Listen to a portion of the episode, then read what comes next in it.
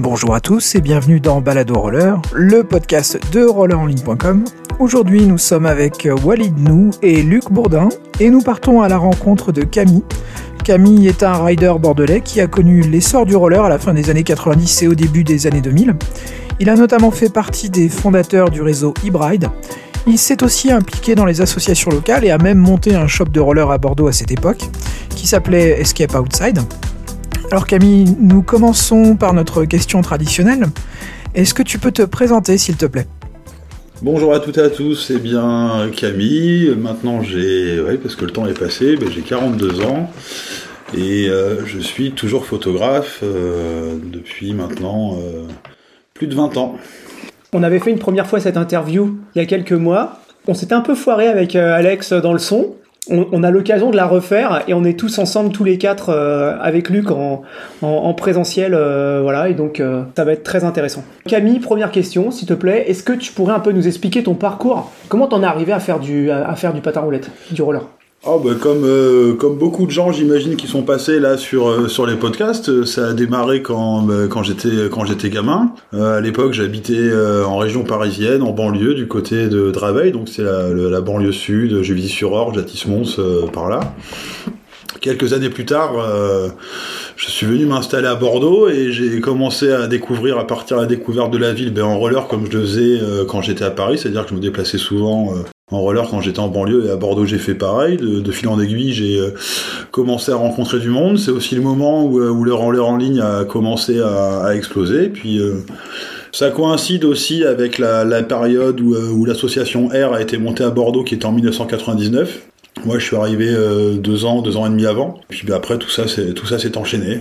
T'as fait du quad toi ou pas? Ouais, mais bah, mes premiers patins c'était des quads. Des platines Fiberlight et des roues Cryptos, vertes et mauves.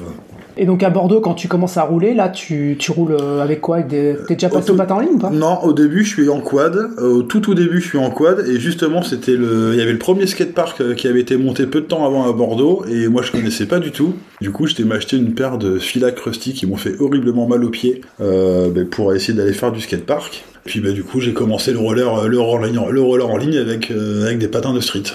C'est quoi la scène, la scène bordelaise à l'époque? Elle est déjà euh, quand même un peu diverse entre la scène qu'il y a au skatepark euh, où on peut retrouver des gens comme euh, comme Iran, comme le Grand Ted, Johan. Il y avait déjà David Mounigan aussi à l'époque qui était là, plus plus d'autres personnes. Et puis après il y a la il y a la scène on va dire qu'on appellera plus tard la scène freeride avec des gens comme Raph, Raphaël Gilardo. Non, Termi non c'est plus tard. Il y a Raphaël Gilardo, il y a Mathieu Milo, il y a Pedro. Il y avait une génération d'avant, quelqu'un qui s'appelait Kim aussi, euh, qui était en quad bottine. Il y avait à ce moment-là ce qu'on appelait les, euh, bah, les traces, les traces du vendredi, les traces sauvages. Donc c'était tous les vendredis rendez-vous à 21h place euh, Jean Moulin. Et quand l'association a été montée, il y avait déjà les randos du dimanche qui étaient organisés de temps en temps par, ce qui n'était pas encore l'association, mais par les gens qui allaient la monter après. Et donc il y avait les, les randonnées du dimanche, du dimanche après-midi, tous les premiers dimanches du mois. Puis après, ça a été décalé euh, premier dimanche du mois et dernier vendredi de chaque mois. Et en, en, parallèle, il y avait les, vendredis soirs, les, bah, traces sauvages. Euh, on se réunissait pour aller faire euh, le tour, le tour de Bordeaux et sa banlieue. souvent très vite, parfois accroché à des voitures, et puis c'était assez rigolo.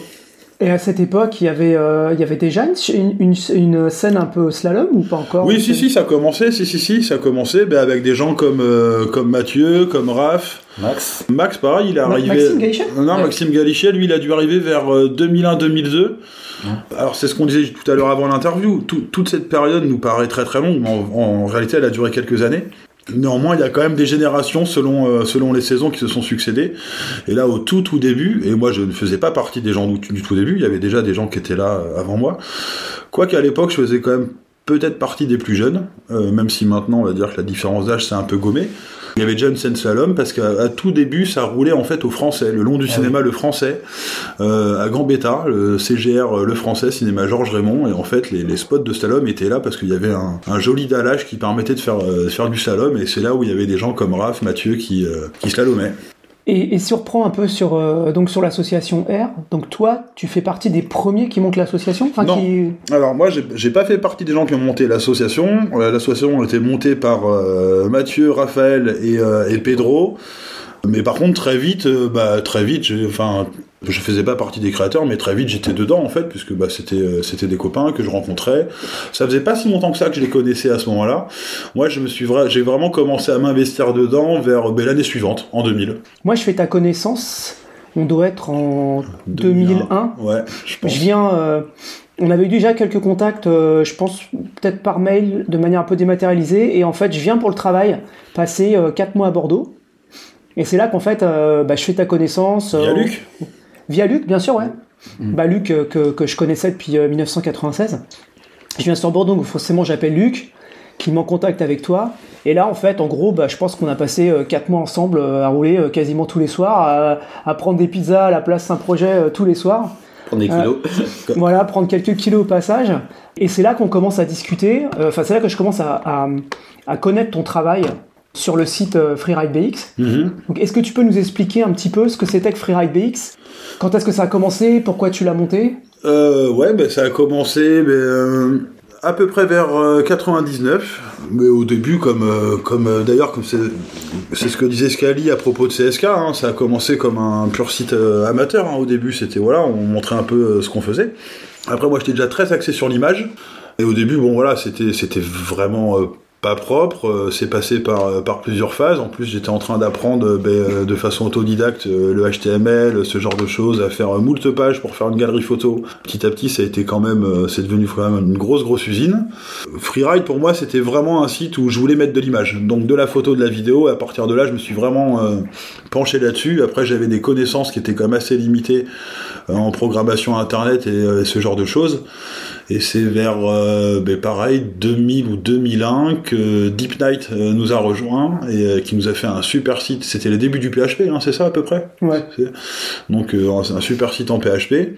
Euh, Luc est arrivé à peu près au même moment, je pense? Tu me parles du site et il y a les opportunités liées à, à la présence de la Fédé et, et au, au stage, aux formations brevet d'État. Il y a plein de monde qui vient à ta rencontre grâce à ça et je fais, je fais le lien en fait. En fait, je crois que c'est un tout euh, dont on se rendait peut-être pas forcément compte à l'époque, mais du fait qu'il y ait quand même une présence associative qui soit assez euh, assez conséquente. Une présence fédérale avec euh, la Fédé ou même la Ligue d'Aquitaine de roller hein, qui était Mhm. quand même assez active, une scène urbaine qui était quand même assez active, l'architecture de la ville, en tout cas l'urbanisme fait qu'il y a une ville qui était quand même assez praticable pour le patin. Et tout ça mélangé, en fait, ça, je pense, créer une émulation. Et moi, de mon côté, ma façon de l'exprimer, ça a été, euh, été freeride, en fait, avec euh, un site qui était orienté vraiment sur, euh, bah, sur l'image, la photo, la vidéo. et pas forcément de la performance comme toi, t'as pu le faire avec Roller FR. Nos approches, je dis nos, euh, enfin c'est pas juste toi et moi, c'est-à-dire que moi il y avait derrière aussi Ben et Kalou. Nos approches étaient sensiblement différentes. Euh, nous, euh, nous avec Roller FR, on cherchait la, la performance, on cherchait à diffuser que, en gros, que ce qu'il y avait de mieux. Toi, tu étais vraiment sur la partie ambiance, ambiance et en plus, on, on en parlait avant, ambiance nocturne, Hmm. euh, qui était vraiment ta marque de fabrique. Et tout ça couplé aux autres sites du réseau, ça faisait un tout homogène qui fait aussi, je pense que un peu le, le- le succès de le succès du réseau. Bah, le, le, truc de, la nuit, c'est qu'en fait, euh, quand est-ce qu'on faisait du roller? On faisait du roller le soir après le boulot. C'était- souvent le soir, en fait. Alors, on pouvait se retrouver le samedi, le dimanche, euh, pour aller euh, faire des sessions ensemble dans, tout un tas de domaines, que ce soit au parc, à la rue, mais c'était quand même assez souvent le soir. Et c'est vrai que moi, naturellement, les photos, je les faisais la nuit, les vidéos, je les faisais la nuit. D'ailleurs, la vidéo Urban Trip dont on parlait tout à l'heure, elle est à moitié tournée la nuit. Parce qu'il y a une partie euh, skatepark avec Mathias, et sinon, euh, c'est Scali et Vincent, et c'est la nuit. On parle de Scali de Vincent. À cette époque, aux alentours des années euh, quoi 2001-2002, il y a une scène bordelaise sur la partie slalom Hmm. qui est vraiment très développée avec une vraie émulation euh, que toi tu arrives justement à capter en vidéo. C'est quoi au quotidien en fait cette scène Euh, Toi tu roules, tu roules entre autres avec eux euh, au quotidien finalement non? Bah, alors, il y avait, à ce moment-là, il y avait quand même Vincent qui habitait à Bordeaux. Vincent Vuvanca. Vincent Vouvanca qui habitait à Bordeaux. Luc, toi, t'es arrivé en 98. 18, 98, il y a Ouais. Luc qui était à Bordeaux. Donc, depuis 98, encore que les premiers temps, si je me souviens bien, t'étais quand même souvent en déplacement, à droite, à gauche. euh, enfin, je me souviens que t'étais pas toujours là. C'était. J'ai beaucoup de missions en déplacement, ça c'est assez après, mais ouais. Donc il y a euh, voilà, il y a Vincent, il y a Scali qui Scali. arrive euh, pareil vers 2001-2002 parce qu'il vient passer son BE à Bordeaux, c'est ça? Ouais, oui, oui. Voilà. Maxime? Ah non, Euh, Maxime. bah, Maxime, il est de Bordeaux, mais pareil, lui, il est arrivé, bah, si je dis pas de bêtises, il a participé au championnat de France 2000. Mais J'ai un doute, mais je crois qu'il y a pas. Bordeaux, c'est 2002 euh, de mémoire. Ah, 2002 Ouais, Ouais, Oui, alors c'est 2002, 2002, voilà. 2000, Alors voilà. Ouais, donc, euh, donc 2002, ben, c'est là où il y a Chloé, euh, Max, euh, Scali qui rentrent en scène. Ben, Il y a un joli bouillonnement qui est là, il y a une émulation, et il y a la scène street aussi à l'époque qui est quand même euh, qui commence à monter petit à petit. euh, Raphaël. euh, Il y a qui là C'est- Il y a qui à cette époque? En scène street, euh, bah, il y a les gens dont je parlais tout à l'heure, mais qui eux faisaient pas forcément de compétition, mais par contre tu vas retrouver euh, David Mounigan, euh, Sidney Valette, Raphaël Pic, euh, Guillaume Le Gentil, Hugo Pena, euh, Julien Laborie. Tard, il y a des gens comme Maxime, euh, Maximio. donc, donc, scène slalom très active, scène street très active, Ouais. scène associative très active. Donc en fait, ça fait quand même un tout, euh, une grosse simulation finalement. Bah, c'est ça, ouais, c'est, tout est lié. Puis, euh, Et toi, tu navigues entre tout ça Oui, ben, via les connexions que j'ai à droite à gauche, ben, déjà je, je me présente au CA2R en 2000, euh, où je suis élu. En parallèle, en 2001, c'est là où je monte la boutique, la boutique de roller et de surf. Euh, Il y a toujours le site internet aussi qui est, euh, qui est dans les tuyaux et, euh, et puis qui, qui fonctionne. C'est un tout en fait, il y a- tout un tas de choses qui se mettent en place et ça va aller, ça va durer comme ça quelques années à peu près. C'est là que, c'est à cette époque que commence à naître le réseau qui s'appelle eBride, qui est donc en fait, en gros, ce qu'on appelait à l'époque un web ring, c'est-à-dire un réseau en anneaux de sites, où en gros, quand tu es sur un site, tu peux cliquer sur une bannière et aller sur un autre site. Ce réseau-là, on va dire que les prémices, c'est toi Camille qui m'en a parlé, en tout cas de, de mes, de mes souvenirs. Et à travers ces réseaux-là aussi, il y avait un élément central, c'était le forum eBride. Ça serait intéressant que vous nous expliquiez, euh, Luc et toi, la naissance de ce forum. Euh, bah alors, je laisse Luc commencer parce qu'au tout début, il y a l'idée du forum qui, euh, qui part de lui en fait. En fait, à la base, c'est, euh, c'était pas un outil pensé pour les sites, c'était un outil pensé euh, pour les formations de brevet d'État, en me disant, mais tous les ans, je vois passer des gens, moi, je, j'acquiers énormément de ce que eux m'amènent, je leur transmets ce que je peux, mais eux m'amènent beaucoup, et je voulais créer un lieu d'échange où chacun puisse euh, partager ses expériences, créer des outils, etc. Une des personnes qui était en, formation à cette époque-là, qui s'appelait Jérôme Noiro, qui a donné suite à mon idée en, en créant le forum, euh, qui l'a matérialisé en fait. Et après, avec la rencontre avec Camille et tout ça, le, fait de m'impliquer avec toi sur Freeride, le fait que ce soit des réseaux de potes euh, et des sites de, copains, bah, Scali c'était euh, quelqu'un que j'avais croisé via la formation et tout ça. L'idée du webring, euh, se dire bah, chacun a son forum alors qu'on communique tous. Enfin, c'était est-ce que ce lieu-là, finalement, où les brevetés d'État échangent très peu sur ce truc, leur partie dédiée, elle était peu active. Par contre, en faire un, espace commun de tous ces sites où c'est les mêmes personnes qui se côtoient et qui échangent, c'était l'idée de départ. On a évolué en gros euh, d'un, forum pour euh, une application pédagogique à euh, tiens mais en fait on, navigue sur ces sites tous ensemble on a tous nos, nos forums est-ce qu'on pourrait pas fusionner quoi tout simplement? Oui, parce que euh, même ini- initialement, moi, ce que j'aurais souhaité, c'était parce que il y a peut-être que vous en avez parlé, je crois, dans l'interview Roller FR. Il y avait ce site qui existait qui s'appelait RollerNet. Et, euh, à un moment, c'était vraiment parti, euh, c'était vraiment parti en, en, en là-dessus. Et à un moment, c'est posé la question. Enfin, moi, je me suis posé la question, mais est-ce que ce serait pas intéressant de faire un truc à plusieurs avec tous les copains qu'on est? Et finalement, bah, l'idée a été euh, rejetée quand même plutôt euh, en bloc parce que chacun voulait garder sa personnalité, euh, son, son, son identité internet. Son ego aussi. Oui, oui, bah, c'est euh, moi, c'est bah, c'est vrai qu'à ce moment-là, je voyais pas les choses euh, sous cet angle. Ça me rappelle qu'à l'époque, j'avais proposé à tous les gens de Roller FR qu'on fasse un truc en commun. Et au final, on a, on a trouvé finalement les choses se sont faites un peu naturellement avec euh, avec le avec le forum. C'était pas Roller FR. Et, et le, le forum, en fait, au début s'appelait FARF, euh, Freestyle Acrobatic Roller Forum, si je dis pas de c'est bêtises. ça Qui après s'est transformé en Hybride. Euh, c'est Scali qui a trouvé le nom et qui est devenu le réseau Hybride où on retrouvait dessus ben, euh, Roller FR, Freeride, CSK Roller, euh, Map. Map et, euh, Universkate. et, de Seb Lafargue. On, on est à un temps où il n'y a pas de réseaux sociaux. Le réseau eBride et le forum en particulier, c'est un peu c'est un peu une addiction, un peu comme il y aurait eu les réseaux sociaux maintenant où tu passes ton temps sur Instagram ou sur TikTok, tu vois. Oui, et puis il y, a- aussi un truc, c'est que le forum était quand même bien organisé parce que chaque site avait sa rubrique. C'est-à-dire que si tu voulais partager une actualité de ton site, tu pouvais aller sur la rubrique de ton site. Tu avais des rubriques par, euh, style de, patinage, donc euh, slalom, freestyle, street, euh, ce que tu veux. Il y avait la partie BE. Au final, euh, tout le monde avait un espace d'expression. Alors certains étaient plus actifs que d'autres, parce qu'il y avait quand même le forum de discussion générale où, euh, voilà, il doit toujours euh, y avoir les archives hein, si vous voulez faire un tour. Mais, voilà, il y avait quand même cette émulation entre les sites internet, le forum, et c'est vrai que le forum drainait quand même pas mal de monde. Donc quand, un site sortait une vidéo ou un article ou, ou une série de photos, ben, ça pouvait très vite avoir pas mal de vues et l'information était facilement transmise.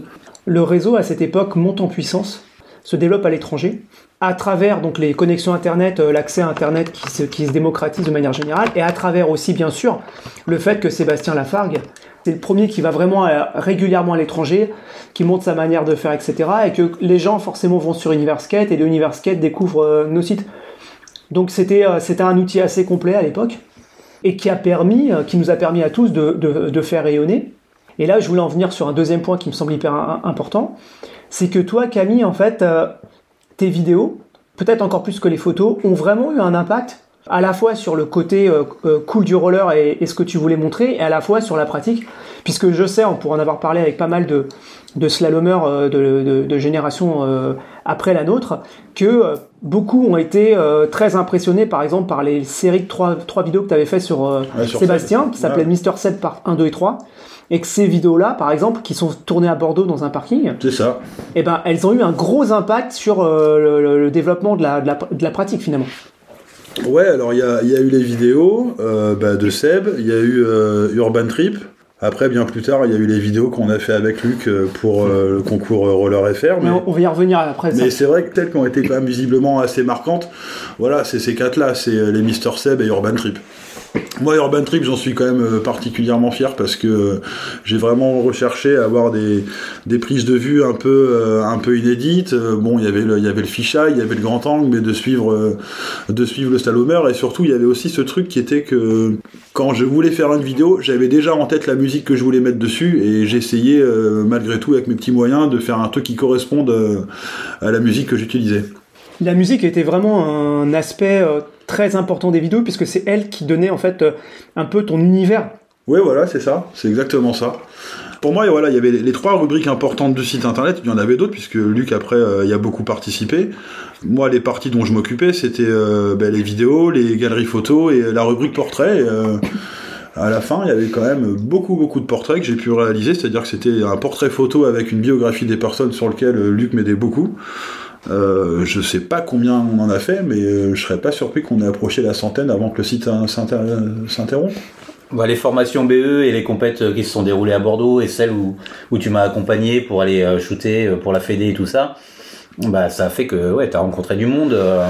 Oui, voilà, il y avait, aussi l'idée de, pour moi, il y avait l'idée de mettre en avant ce que faisaient les autres. Et, euh, c'est vrai que sur cette rubrique portrait, ben, tu pouvais à la fois avoir un slalomer, un streeter. Euh, je me souviens qu'il y avait le portrait, par exemple, de Christian Debacker, qui était euh, le speaker des compétitions, avec, sa grosse voix et, sa superbe verve.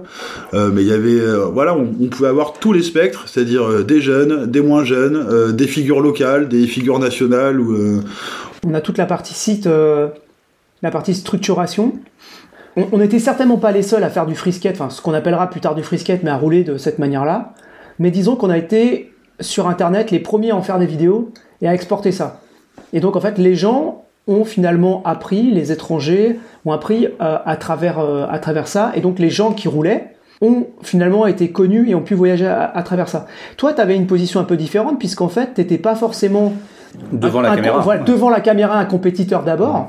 Toi, tu étais plutôt derrière la caméra et tu as toujours été quelqu'un de très, euh, comment dire, euh, dans l'empathie et, à beaucoup donné euh, du matériel, du temps, etc. Tout ça. Et, et tu t'es jamais vraiment mis devant. Tu es peut-être moins connu que certains autres du réseau, alors qu'en fait, ta contribution, elle est vraiment euh, très très importante quand on compare euh, comparativement par rapport à d'autres. Ah bah je sais pas. Sans Non, doute. mais je te, je te le dis. Je sais pas, après, euh, mais je- à la limite, si, je suis content que tu le dises, parce que je me souviens qu'à l'époque, on me disait que j'avais un ego surdimensionné. Ah, je me Mais- rappelle plus de ça. Non, mais c'était c'était à Bordeaux, mais bon. Non, mais il y a toujours eu ce truc, et même maintenant dans mon travail photo, euh, je continue toujours de. Bah, c'est les autres que je mets en avant, c'est c'est pas moi. Euh, à l'époque, c'était le roller parce que y avait, euh, j'étais vraiment attiré par les performances, et je trouvais ça beau beau à regarder. Je veux dire. Faire une session euh, avec Vincent Vouvanka ou une session parc avec Mathias Wexten, euh, t'es sûr d'en prendre plein les yeux en fait. Et moi j'avais qu'une envie, c'était d'immortaliser ça. Et euh, bah, sans doute que oui, comme tu dis, peut-être que ça a contribué. Après, j'avais euh, bah, ma patte à moi au niveau au, visuelle, c'est ce que je disais tout à l'heure. Le, le site était noir. Euh, la, bannière du site, c'était une ligne de slalom. On aurait dit sous un parking ou dans un tunnel, parce que comme je te disais, pour moi, le, le roller c'était la nuit. Et puis on était tout un groupe à se réunir le soir. Et tout à l'heure, tu parlais de thermie justement. Il y avait les, habitués du soir où on se retrouvait. Donc après, oui, peut-être que tout ça y a participé. Je... Moi, je me rends pas compte. Je- J'ai été euh, deux fois à l'étranger, c'est-à-dire une fois à Marrakech. C'était Mm. quoi en 2003 Marrakech Oui, ça doit Royal être Armor 2002 Tour, ouais, ou ouais, 2003. ouais, oui. 2003. et, euh, et puis une fois, une fois à Lausanne en Suisse. Sinon, c'est vrai que moi, je vous ai pas suivi dans votre parcours international. Du coup, j'ai du mal à me rendre compte euh, quel impact ça a pu avoir. Même si on voyait bien via les statistiques euh, du site, puisqu'à l'époque, on utilisait des- un petit module qui s'appelait Xiti pour euh, pour avoir les, les référencements, euh, euh, les analyses euh, du site. Je voyais bien quand même qu'il y avait une, portée internationale, mais je me rendais pas forcément compte de l'impact. Donc toi, t'en profitais pas directement, ouais, parce qu'à part effectivement, à part euh, ces deux déplacements-là, t'as pas eu la, même chance que nous de, te faire accueillir, parce que nous, on y était parce qu'on était reconnus dans, les vidéos, dont celle que tu diffusais, et, et les autres, alors que toi, t'étais derrière la caméra et euh, c'était rare qu'on te fasse venir pour venir derrière la caméra. Mhm. Bah, Bah, t'avais un magasin aussi à l'époque, donc t'étais peut-être un peu moins mobile que nous, non? Oh, on m'aurait proposé de venir, je me serais débrouillé pour venir, hein, mais euh, c'est voilà, ça, ça s'est fait comme ça. Il y avait, il y avait d'autres choses en parallèle, effectivement. Tu dis, il y avait le magasin, parce que bon, le magasin, je faisais roller et surf. À partir d'un moment, je me suis vraiment concentré sur le surf aussi, et quand le marché a commencé à s'interrompre, mais oh, ça a été des concours de circonstances, voilà. C'est juste que ça s'est pas fait, et puis euh, je, je regrette pas. hein, c'est, euh, il y a eu d'autres choses. Donc là, sur la partie magasin de roller, comment, ça s'est passé? Parce que quand t'as commencé le magasin de roller, c'était quoi le marché du roller en fait? Il y avait déjà Salomon à l'époque ou pas encore? Oui, il y avait déjà Salomon, euh, notamment avec euh, les, les modèles qu'ils avaient, les TR, les AC, euh, genre les TR9, les TR10, euh, les AC7, 8, euh, 9, euh, ce genre de choses. Il y avait déjà les Twisters. En marque, il y avait Fila, Rossès aussi, Rossignol, K2 bien sûr. Donc si, si, il y avait déjà un marché qui était déjà... À la base, ce qui s'est passé, c'est que j'ai racheté un magasin de surf qui faisait pas de roller. J'ai travaillé dans ce magasin avant de le racheter, et quand j'ai travaillé dedans, j'ai proposé au patron de monter euh, le rayon roller dedans. Euh, ce qui n'était pas forcément bien vu par les surfeurs, un peu sur le principe euh, des guéguerres qu'il y a pu avoir à un moment entre roller et skate. Les gens trouvaient ça un peu bizarre. Au final, bah, ça, l'a fait, la cohabitation. Enfin, il n'y avait, pas de problème. Surtout, les surfeurs étaient assez curieux parce que je diffusais des vidéos comme de roller de temps à autre. Et puis, ben, ils se rendaient pas forcément compte euh, parce que pour eux, le roller c'était le un truc de balade euh, familial. euh, C'était, ils prenaient ça un peu de haut en fait. Et quand ils ont pu voir ce qui pouvait être fait avec, ben, je me suis retrouvé à avoir des clients qui faisaient et du surf et du roller et qui se sont mis ben, parfois à m'acheter des rollers pour leurs enfants, pour euh, ben, pour faire euh, tout un tas de, ben, voilà, pour euh, pour faire du patin. Moi, j'ai des souvenirs euh, dans le magasin de. Tu faisais des soirées, tu faisais des vernissages, tu avais des expositions, tu avais vraiment tout un côté artistique qui allait avec ça. C'était pas juste un magasin en fait. Alors ça, c'est arrivé quand même bien plus tard. C'était après ça? Euh, ouais, c'est pas arrivé au moment du roller, c'est vraiment arrivé sur la partie surf. D'accord. euh, que je faisais ça. Mais quand le marché du roller a commencé à, à se casser la gueule et que moi je me suis réellement concentré sur, euh, sur la partie surf qui était bah, mon autre passion. Avant que ça se pète la gueule, je me rappelle que dans le magasin de roller, tu faisais, tu faisais à l'époque beaucoup de custom en fait. Tu faisais Ouais. pas mal de montage et Ouais, tout. ouais. C'était un truc qui te bottait bien de. Bah, j'ai toujours été, euh, toujours été un peu bricoleur, donc euh, ça, me, ça me plaisait aussi d'adapter, euh, de voir. Et puis bon, après, clairement, hein, il y avait aussi l'influence de, bah, de Roller FR et des, des montages de Ben. Même si on en faisait déjà un petit peu à Bordeaux, évidemment pas de cette façon. Moi, j'aurais jamais pensé à monter un, une platine, une platine de mission sur, un, sur, une, sur une botte Twister, d'autant que je ne vendais pas mission et que je ne vendais pas Twister non plus, vu que j'étais bloqué par, euh, par certaines marques. Donc j'essayais de, de m'adapter au mieux pour essayer de proposer des produits euh, aussi adéquats et qui même pour moi en fait étaient parfois nécessaires parce que bah, j'avais des grands pieds, j'avais pas toujours les, les rollers que j'aurais souhaité avoir au pied, soit parce que j'avais pas l'argent, parce que le magasin, comme je te dis, tu vois, je l'ai racheté en 2002. Donc toute la partie, on va dire entre 99 2002, bon ben voilà, je j'avais des petits jobs et euh, et je pouvais pas forcément me payer le matériel que, que je souhaitais, même si j'ai eu des petites aides par les magasins locaux, notamment à l'époque le Palais des Sports, qui m'avait fait un moment un contrat ce qui s'appelait Made in. T'en avais Non, toi t'étais Non, non, non. moi j'étais chez Hawaii Surf. Ah oui, toi t'étais chez Hawaii Surf. Donc euh, donc voilà. J'aimerais bien qu'on parle d'un autre sujet qui me semble intér- assez intéressant. Moi, quand je suis arrivé euh, en 2001, en pleine construction du tram, Mhm. Ah, c'était la rénovation de la ville, ouais. j'aimerais bien que tu nous donnes un peu ton point de vue là-dessus sur la rénovation de la ville et tout, parce que euh, parce que tu as vraiment connu les transformations de la ville de Bordeaux et quel, quel impact ça a eu en- euh, ça sur le bah déjà sur ton magasin, parce que tu étais un peu sur le trajet du tram, et ensuite sur le roller euh, et, sa, pratique. Pour parler du magasin, l'impact a été terrible parce que quand j'ai repris le magasin, en fait, euh, comme je te disais tout à l'heure, je travaillais dedans. Et euh, au moment où je travaillais dedans, le magasin à l'époque en francs faisait 1 million de francs de chiffre d'affaires à l'année et on arrivait à se sortir avec le patron, on était deux. Bah lui se sortait son salaire et moi il me sortait à l'époque, bah voilà, un SMIC. Hein. Chose que j'ai euh, quasiment jamais réussi à réatteindre par la suite à cause euh, des travaux. Parce que les travaux ont pris beaucoup, beaucoup de retard. Je suis resté pendant plus d'un an avec des barrières devant mon magasin. Il y avait eu une période où je pouvais pas l'ouvrir. En plus, moi, j'étais sur un parcours à côté d'une auto-école où il y avait entre mon magasin et l'auto-école, il y avait tous les arrêts de bus qui allaient vers la fac et le campus. Il y avait souvent des jeunes qui squattaient devant la vitrine. J'ai pu jamais retrouver. Le, cours Pasteur n'est jamais redevenu euh, aussi passant qu'il a pu l'être dans les années 90. Quand j'ai déménagé le magasin quelques années plus tard, plus vers la mairie, parce que j'ai déménagé de quelques numéros, ben, c'est tout con, mais à 10 numéros, j'ai senti l'impact sur la fréquentation en fait euh, de la clientèle et là ça a pu euh, gentiment se remettre en place mais bon c'était un sursis puisque le magasin allait déjà pas bien et j'ai arrêté finalement deux ans après donc en 2012 La transformation de, de, de la ville et en particulier des quais, sur lequel euh, ah oui vous avez forcément un, un- un avis, euh, Ouais, toi, ouais. toi et puis Luc, parce qu'il a été un peu euh, partie prenante. Alors, moi, pour la partie dont je vais laisser parler Luc après sur les quais, d'autant qu'il a participé à la création du skatepark. L'impact quand même sur la ville, au début, d'ailleurs, les, associations ont été, euh, comme ils appellent maintenant, concertées concernant euh, les travaux du tramway.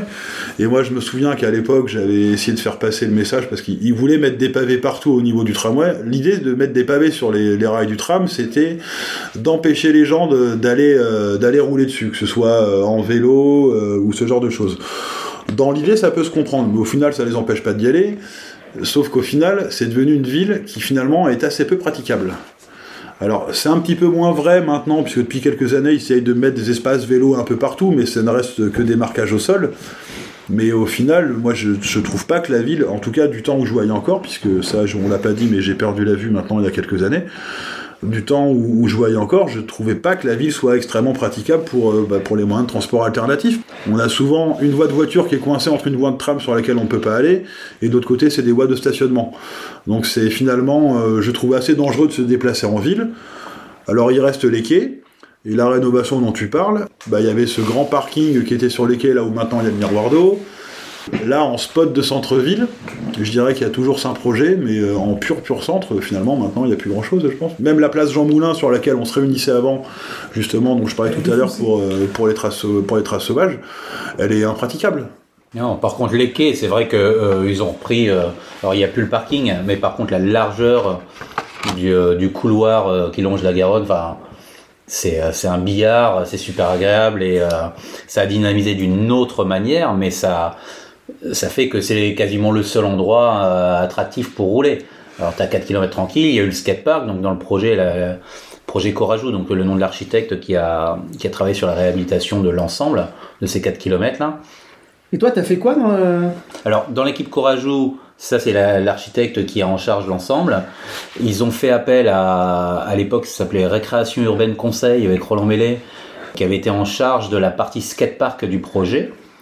Et Roland m'avait confié, euh, à titre de pratiquant local impliqué sur le sujet des skateparks et tout ça, m'avait confié le design d'une bonne partie du skatepark. Donc j'avais eu, euh, j'avais dessiné toute l'aire acrobatique, le bol, et euh, après j'ai participé à la réflexion sur la partie street park qu'il y avait, mais c'était participer à la réflexion parce que c'était, c'était pas moi qui l'ai dessiné, et participer à la réflexion aussi sur l'air enfant.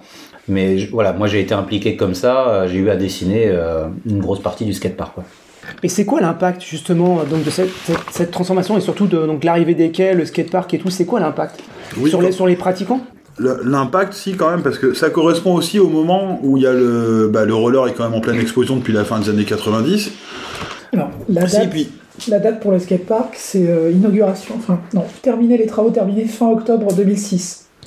Si, après, quand même, en, en impact euh, de la rénovation de la ville, bah, il y a eu un projet que tu as connu, toi, Walid. Ouais. Quand il y a eu la rénovation de la ville avec le tramway, mais il y a eu la rénovation de manière générale du centre urbain et la réfection de la rue Sainte-Catherine et la place Saint-Projet. Donc il y avait quand même euh, l'idée que arriver les beaux jours ou quand il faisait beau, ça squattait les quais, notamment le, le week-end. Mais c'est vrai que le soir, quand on roulait le soir, ça se passait principalement en centre-ville et généralement place Saint-Projet où il y avait ben, la place qui avait été refaite avec un sol qui était plutôt agréable, que ce soit pour le salope, les éperviers, ce genre de choses. Et il y a quelque chose dont on n'a pas du tout parlé jusqu'à présent, c'est la descente. On n'a pas du tout parlé de la descente Ouais, encore. ouais bah, bah, c'est-à-dire que Bordeaux n'est pas réputé pour ses grosses montagnes.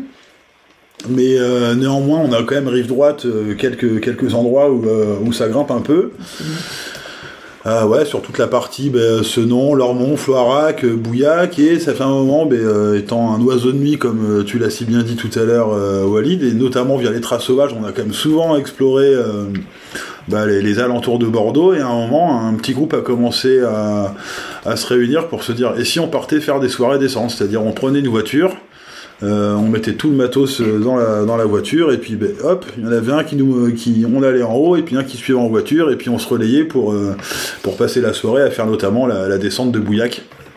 Et à l'époque, bon, on a eu des gens, notamment ben, comme Mathieu Prudent, qui venait squatter de temps en temps à Bordeaux. Des euh, descendeurs venus d'ailleurs, ouais. des qui en- descendeurs qui venaient se faire la Alors, petite lui, descente de Bordeaux. ouais. C'était un ancien. Ouais, ouais. Et, euh, quand même, c'est une période qui était, enfin, moi que j'ai vraiment beaucoup aimé, d'autant que parfois on s'est fait ça en petit comité, genre à 3, 4, 5. Euh, je me souviens, une petite anecdote, un soir, on, va se faire ça, mais là c'était plus dans le cadre d'une d'une trace sauvage. Où en fait on décide d'aller squatter la descente de Bouillac, euh, sauf qu'en bas de la descente c'est la gendarmerie. Et les gendarmes viennent nous cueillir. Je crois que t'étais là, Luc. Oui, oui, oui. Et ce jour-là, dans le groupe, il y avait donc euh, Benji, euh, Benjamin Gély, euh, qui était là, donc avec son père, son père qui est médecin, Benji qui est DE, et prof à Rollerbug, je crois à l'époque. Il y avait Mathieu Milo de l'association R. Il y avait Luc. je sais pas si Bah, je bossais Cass- à la Fédé, Stéphane était là, qui est maintenant secrétaire de la Fédé. Voilà, et en, en gros, il y avait que des gens qui étaient quand même impliqués de près ou de loin euh, dans tout ce truc-là, qui faisaient bah, des choses qui pour les flics étaient illégales, alors que nous on pensait juste euh, s'amuser. Non, c'était Ronald qui était là. Ouais, mais il y avait aussi Stéphane. Ah ouais? Ouais, les deux Et étaient là. euh, bref, voilà, on était un petit groupe, hein, on n'était pas beaucoup, mais on s'est fait, ouais, avec Luc aussi, je me souviens, on a été se faire une session juste avec Tarmi tous les trois. Alors. Petit contrôle d'identité, du coup, et un peu de passage de sermon et compagnie, ouais. c'est c'est avec Tarmi qu'on avait fait la vidéo euh, Bouillac, je crois. Oui. Ouais, ouais, on était, que, on était que tous les trois là, on est parti avec la caméra se balader. Je suis même pas sûr qu'on avait de voiture à ce moment-là. Non. Euh, Non, non, de temps en temps, on l'a remonté euh, à, la force des jambes, quand même. C'est ça. Et bon, c'était pas, c'était pas une grosse, grosse descente, néanmoins. Il y avait quand même un petit moment où il y avait un virage sympa. Vous pouvez quand même avoir quelques belles euh, sensations. Il y a d'autres vidéos aussi assez marquantes euh, que, euh, qui ont été réalisées euh, par Freeride BX. Je pense par exemple à tout le travail qui a été fait sur les concours vidéo et sur le, la- en particulier la vidéo slide project de Luc, Hmm. qui a pour le coup, je pense, inspiré beaucoup de gens. Donc en fait, pour rappeler très rapidement, vous pouvez en savoir plus si vous écoutez la, notre, le podcast, l'épisode de podcast qu'on a fait sur Roller FR. On organisait, on a organisé des concours vidéo freeride où en gros l'idée c'est que t'es patineur, tu fais une vidéo de 3 minutes maximum et tu as le droit de faire 3 cuts euh, maximum dans la vidéo. Donc en fait l'idée c'était euh, vraiment d'aller le, le- de voir des gens faire du patin et pas de faire des gens faire euh, une vidéo super belle machin et tout quoi. Tu quand même derrière ça le concept du de mettre en avant aussi le caméraman. hein. C'était le duo caméraman-rider parce que pour faire peu de cuts, il fallait filmer des scènes longues en mouvement. Et, euh, et, et quand tu fais des scènes de freeride, il y a du saut, il y a des, il y a des obstacles et tout ça. Donc le- le- la qualité du caméraman, euh, moi j'ai eu euh, il y a des tronçons que tu m'as filmé, où tu m'as filmé. Il y a eu Mathias, Mm. mais qui, qui, qui était du coup, il fallait que le caméraman ait un meilleur niveau que moi pour me suivre caméra à la main sur une difficulté en franchissant un gap, un truc comme ça. En gros, lui, il était obligé de faire la même difficulté que ce que moi je mettais en, en avant, sauf qu'il le faisait en tenant la caméra et en la stabilisant. Donc c'est- c'était un peu ce défi moi que je retiens de, de, de cette vidéo-là parce que c'était les règles Euh, d'un des concours. hein, où- Slide Project, C'est pas dans- pas, non, Slide Project, C'était dans un DVD Ouais, Roller ouais. FR, Ça- mais ça- par contre, pas dans le, cours- dans le cadre du, co- on du avait- concours. Slide Ouais. Project, c'est ton pro, enfin, c'est notre projet commun en Ouais, fait. Où là, tu m'as suivi, tu m'as vu effacer 50 chutes pour arriver à une scène euh, à chaque fois. Enfin, Mhm. c'est euh, Parce que là, des cuts, il y en avait plein. ah là, là, ouais. non, euh, Chloé par contre. Chloé, c'est Mathias qui l'a filmé. Ah, c'est pas toi. Non, c'est pas moi. Mais c'était Freeride BX. Mais euh, c'était Freeride BX. Euh, non, on avait fait une avec lui qui s'appelait Freeriding. Euh, qu'on Ah, une vidéo de nuit. Ouais, euh, de nuit, rue Sainte-Catherine. Ouais, où on tu fais des de slides Gambetta. sur les bancs et tout là, c'était sympa ça là aussi. Mais je sais pas si c'est pas dans le cadre du concours. Celle-ci, ouais, je crois. Ouais, Ouais, on a fait si. au moins trois si. dans le cadre du concours. Et on a fait le, le projet commun, c'était Slide Project, où toi, tu as trouvé quelqu'un pour mixer Voilà. en un, sur, sur les Ouais. images. Ouais. Donc, tu as fait une bande-son originale qui allait sur les images. Petite dé- dédicace, on a fait il y a un bout de scène où il y avait Hakim. euh, mais euh, moi, j'en suis fier de cette vidéo là, ouais, parce qu'elle est. euh, Oui, puis voilà. on s'est on s'est donné, hein, on s'est donné. Il y a eu beaucoup de, de, C'est très original. Oui, puis voilà, elle avait, elle avait cette particularité, comme euh, vient de le souligner Luc, c'est que euh, celle-ci, pour le coup, contrairement à ce que j'ai tout à l'heure, la musique euh, est venue après. Et c'est vraiment quelqu'un qui a composé la musique sur la vidéo. Donc du coup, ça, ça colle parfaitement. C'était euh, Pedro, de mémoire, ACG. T'étais venu toi, euh, Camille, au hum, Sauterelle Contest? Oui, plusieurs fois, ouais. Mais c'est là où vous avez présenté euh, l'éveil. Ouais, tout à fait, ouais. Mhm. T'avais euh, beaucoup sympathisé avec, euh, avec Jérôme. euh, Avec le map, ouais. Sur map et tout. Oui, bah aussi parce que, euh, enfin moi, leur identité visuelle me correspondait vachement en plus. On était, euh, on était sur quelque chose de similaire. Moi, je me souviens d'une euh, d'une vidéo qu'ils avaient fait, bah, une soirée de descente. Tu te rappelles de cette vidéo, une soirée de descente Sur les Ah champs, là. ouais, ouais, ouais, je me rappelle Non, très bien. ça c'est celle de. Yannick Lato. Non, Ah oui. c'était à Meudon. Ouais, ouais, à Bedon. C'était à Meudon. Euh, tu vois, il y avait celle-ci où par contre, effectivement, il y avait celle sur les champs avec Yannick Lato et je trouve que l'ambiance de map. Ou en plus, pareil, euh, il, il naviguait entre, entre le freeride et le street, et moi, quelque part, bon, entre l'associatif, mais il y avait aussi la scène street à Bordeaux que, bah, que je suivais et que je filmais, parce que j'ai fait des vidéos, euh, j'ai fait des vidéos aussi avec les streeters à Bordeaux. Ou en tout cas, je les avais suivis sur Roll with Us, j'avais été les prendre en, en photo, je faisais des, j'avais fait des sessions photos avec, bah, avec Raphaël Pic, Sidney Valêtre, euh, Guillaume Le Gentil. Euh, Et et t'as soutenu des riders euh, street et slalom avec le magasin aussi, il faut pas Tout à oublier. fait, ouais. oui, Dans tes contributions, il n'y a pas eu que la vidéo, le, le rôle du magasin, comme il y avait du roller. T'as contribué à aider, enfin voilà, t'as aidé, aidé des T'en as filé du matos. Hein. Ouais, ben, ma petite fierté, oui, c'était notamment le- la team Escape. Au moment, il y avait euh, ben, Nathalie, euh, la compagne de, de Fred Lilou, ouais. Chloé Lilou, euh, Chloé CRS, euh, Raphaël Pic, Sidney Valette et, euh, et Guillaume Le Gentil. Jusqu'à- puis souvent après, ben, euh, après je pouvais pas lutter parce que c'est des marques qui les ont, euh, qui les ont récupérés. Et là, par contre, j'avais pas du tout les moyens de répondre. Comment ça s'est passé après la partie roller euh, finalement? Donc t'as continué dans, dans le surf? Ouais. Et tu continues quand même à rouler pour toi ou pas? Euh, très rarement, si, ça, si, ça m'arrivait quand même. Si, parce que en fait, euh, je dis une bêtise, j'ai continué encore vraiment de loin, mais j'ai encore les images puisque j'ai perdu, euh, voilà, j'ai perdu toutes mes photos avant 2007. Un disque dur m'a lâché. Et tes vidéos aussi. Hein. Et par contre, j'ai continué de faire des photos de temps en temps avec Chloé notamment, et celles-ci je les ai encore. Euh, j'ai des, des belles photos bah, qu'on avait fait la nuit une- euh, sous le hall de la fac à Bordeaux 3 avec euh, Chloé. Et j'ai des photos de Chloé sur les quais aussi. J'ai encore des photos avec Luc. J'ai quand même continué de temps en temps à faire des images. Mais D'autant qu'à un moment au magasin de surf, j'avais une collaboratrice qui bossait au magasin qui était photographe, Lorraine, et qui, euh, bah, qui me- gentiment me prêtait son matériel. Donc du coup, parce que voilà, moi, ma grosse difficulté, c'est ce que j'ai dit tout à l'heure, j'ai toujours eu du mal à, à m'acheter du matériel, d'autant que la photo, ça coûte très très cher. Donc j'ai souvent emprunté du matériel. Et j'ai fait des photos avec Mathieu Milo aussi, que j'ai encore. Donc euh, il y a quand même quelques personnes, on va dire que jusqu'à la fin des années 2000, j'ai continué de façon sporadique, beaucoup moins qu'avant, de façon beaucoup moins assidue, en étant beaucoup moins impliqué, mais de temps en temps, euh, de temps en temps, j'allais me faire une séance photo sur les quais. J'ai fait des superbes photos avec Guillaume Le Gentil aussi au skatepark. Je sais pas si tu vois la Ouais, si, si, je les ai celles-là. Ah ouais. Je les ai encore.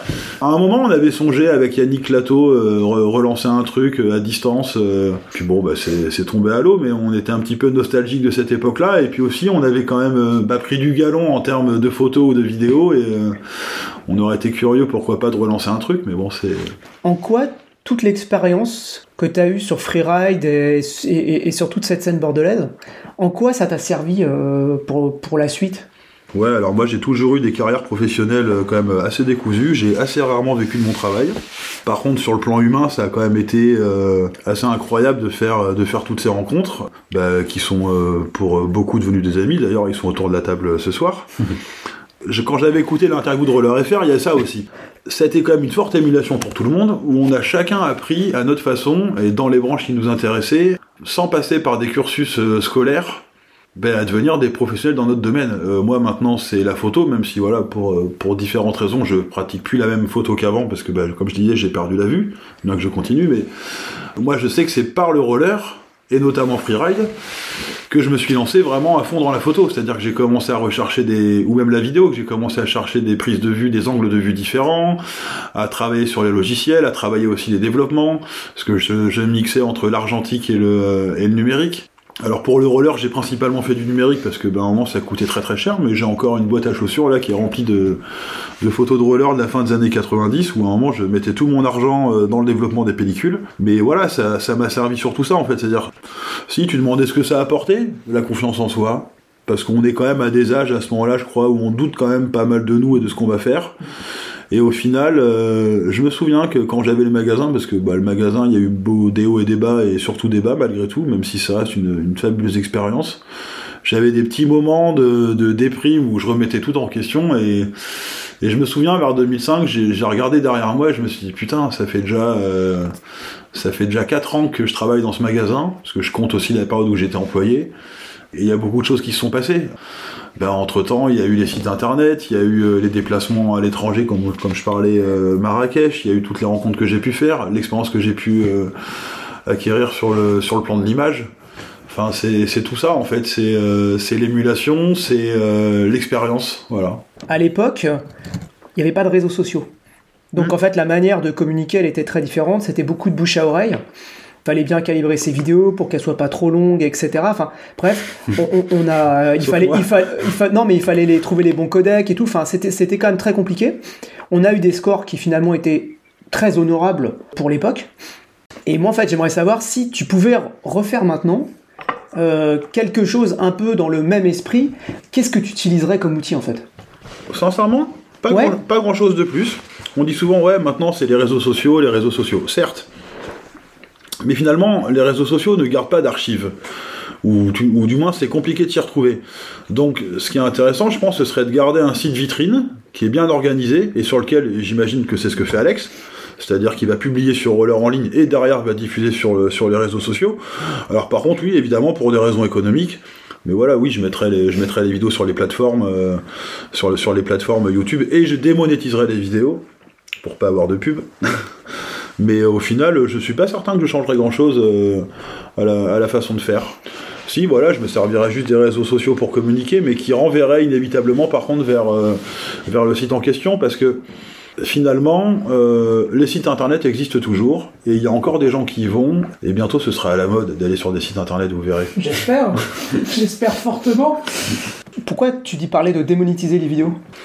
Bah, ça rejoint un peu ce que je disais tout à l'heure. Je veux dire, j'ai quand même une, j'ai une carrière professionnelle euh, qui était quand même euh, très très diverse. J'ai exercé tout un tas de métiers différents.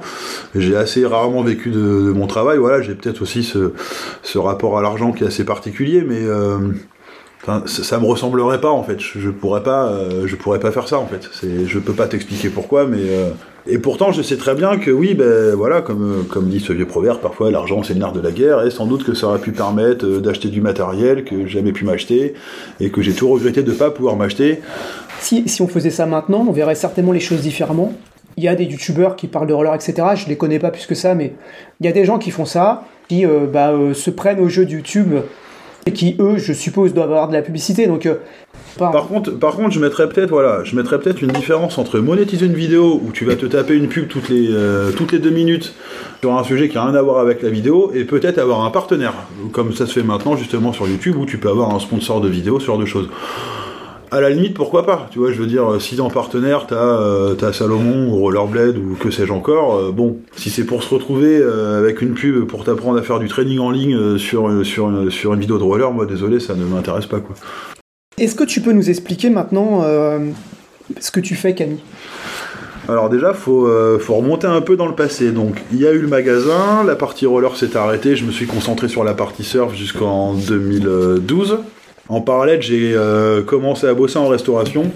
Il y a eu un élément clé, en fait, c'est euh, au milieu des années 2000, euh, où je travaillais au roller et surf, j'allais dans un atelier au Cap Ferré chercher du matériel, souvent le lundi, chercher des planches que je vendais au magasin. Et un jour, je rentre chez moi et je m'étais fait cambrioler et notamment tirer une partie de mon matos vidéo. Donc c'est à ce moment-là où j'ai pris la décision de toujours avoir sur moi euh, mon appareil photo, parce que je savais que si je me refaisais cambrioler, euh, je pourrais jamais m'en racheter un.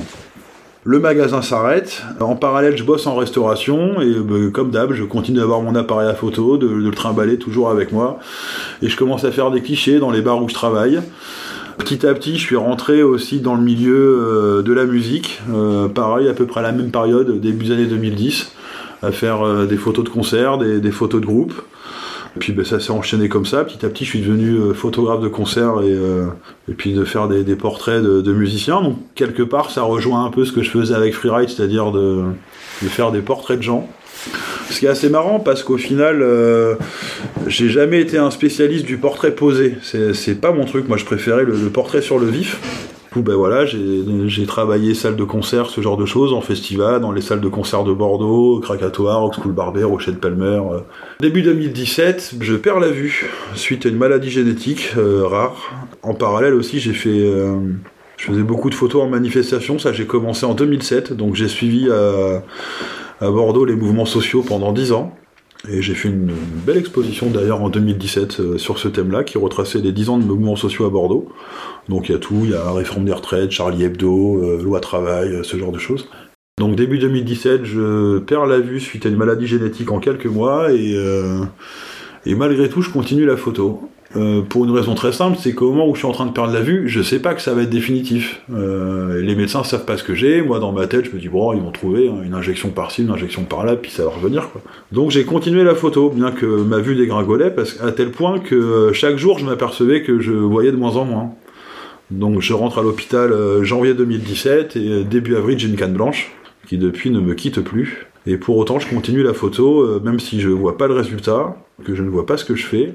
Et ironie de l'histoire, moi qui me suis jamais considéré comme un spécialiste du portrait, maintenant je ne fais que du portrait. T'es toujours dans le milieu de la musique aussi euh Oui, voilà, bah, je suis resté sur ce créneau-là déjà parce que c'est euh, un univers euh, qui me parle, même si voilà, je, petit à petit j'essaie aussi d'aller vers, vers d'autres choses, mais toujours dans le portrait. Et c'est vrai que depuis quelques années, ben Ouais, bah pour citer quelques noms, euh, j'ai fait le portrait d'Orelsan, de Philippe Catherine, Bertrand Belin, euh, Lélie Mianas, Feu Chatterton. Euh, euh, non, Moriarty, j'ai pas fait leur portrait. Je, leur faisais des photos live beaucoup, mais portrait j'ai pas fait. Mais beaucoup d'artistes de la scène bordelaise aussi. Et finalement, ça rejoint quelque part un peu le roller dans la démarche. C'est que je fais beaucoup de photos pour la scène locale, qui pour beaucoup sont devenus des copains et et d'ailleurs, dans ma discothèque, j'ai beaucoup de, disques de Bordeaux, de, groupes de Bordeaux, et ça me plaît énormément en fait. De... Un peu sur le modèle de Freeride, il y a un échange. C'est-à-dire qu'il euh, y avait un super bar là qui malheureusement a fermé euh, il y a quelques années, qui s'appelait le Wunderbar et qui était un bar avec une forte identité culturelle euh, alternative. Et euh, au coin du bar, tu pouvais rencontrer quelqu'un qui disait Ah, ben tiens, t'es photographe, euh, tu pourrais nous faire des photos là pour, pour le groupe. Ah, ben tiens, toi, t'es illustrateur, tu pourrais nous faire la pochette. Enfin, toi, il y, a, y a un échange en fait entre, entre, les, entre les groupes, puis entre les différents, les différents artistes sur le, même, principe que le roller, en fait, il y a une très très forte émulation, même si c'est un peu mis à mal, et bon, après ça c'est de la politique culturelle des villes, mais qui font fermer les petits lieux petit à petit, euh, je peux pas m'empêcher d'en parler à chaque fois qu'on me donne un micro. L'heure tourne, c'est tribune libre, juste euh, dis-nous ce que tu as envie de nous dire avant la fin de l'entretien. Euh. Bah déjà que Luc a pas beaucoup parlé. Ah si si, c'est que j'ai... en fait j'ai fait 1h50 avant. non mais vraiment, si tu vois, il y a quelque chose qui me vient à l'esprit, c'est ce que j'ai tout à l'heure toute cette période-là qui pour moi a été vraiment euh, incroyable et riche en termes de rencontres, les rencontres que j'ai pu faire, on va dire, sur le plan officiel, c'est-à-dire via Luc, via la fédération, l'associatif, et à la fois le, milieu de, la rue où il y avait des gens qui n'étaient pas connus mais qui étaient, euh, toujours sur les roulettes. Euh, je pense à, Julien, à Fabienne, Jessie, Claire, Aude. Enfin voilà, il y a vraiment eu des rencontres vraiment fantastique. Et ce que je te disais, c'est que cette période, parfois, quand j'y pense, j'ai l'impression qu'elle a duré mais presque une décennie. Alors qu'au final ça a été que quelques années. Mais euh, en plus, comme tu as dit, tu vois, ça intervient à un moment où il y a Bordeaux qui est en pleine rénovation, donc euh, pour certains on a connu avant, euh, Bordeaux avant, Bordeaux après. Bah, c'est le moment où on a 20 ans, un peu plus, un peu moins, et il y a l'insouciance voilà, de, la jeunesse, et, et c'était chouette, et franchement il y a assez peu de choses que je regrette sur cette période parce que vraiment c'était c'était absolument incroyable et je préfère mille fois avoir fait ça que, des choses qui auraient peut-être pu m'emmener vers des chemins plus tortueux. Et, euh, parce qu'au fond, il y avait la pratique, mais il y avait aussi bah, quelque chose dont on n'a pas parlé, ou assez peu finalement, c'était euh, le sport. Alors bon, certains diront que c'était un mode de vie, que ceci, que cela, certes, mais c'est une pratique sportive. Il y avait aussi ce côté dépassement de soi, alors pour certains dans le slalom, pour d'autres dans le street. Euh, moi, je sais qu'il y avait un truc que j'adorais, c'était les, traces, les traces du vendredi soir, qui étaient à la fois de l'endurance et de l'urbain qui, qui mélange un peu tout ça, mais euh, bon voilà, j'aurais pas grand chose à dire de plus, mais euh, voilà, c'est une, période qui est riche en rencontres et qui a été ben, formatrice euh, pour la suite. Voilà, comme je te dis, sur le, sur le plan de l'internet, sur le plan de la photo, de la vidéo, enfin, et puis même tout simplement aussi sur les relations avec les autres. Voilà, c'est une bonne conclusion. On va s'arrêter là. On va en profiter aussi pour euh, passer un coucou à tous les gens avec qui on a, on a, on a pu collaborer à l'époque, que ce soit Scali, euh, KCF, euh, les gens de Freeride BX, Yannick, Seb, enfin de Map, Seb Yannick. Voilà, aussi Hakim et Xavier, Jeff, enfin voilà, tous les gens de l'époque et euh, qui ont fait que bah, en fait c'était super quoi. Ouais voilà mais une dernière petite chose voilà je parlais des rencontres mais il y aurait tellement de gens à citer que j'ai rencontrés ça a été euh, bah, vraiment c'était très très riche bah, voilà si, si je vous ai pas cité reconnaissez-vous hein, parce que vous en faites très certainement partie. Eh bien merci d'avoir écouté euh, ce podcast et on vous dit à bientôt pour des prochains épisodes et merci beaucoup. Nous vous remercions d'avoir écouté Balado Roller, le podcast de rollerenligne.com. Si ce podcast vous a plu, nous vous invitons à en parler autour de vous et à le partager sur les réseaux sociaux ainsi qu'à faire vos commentaires sur les plateformes. Merci à tous et à la prochaine fois.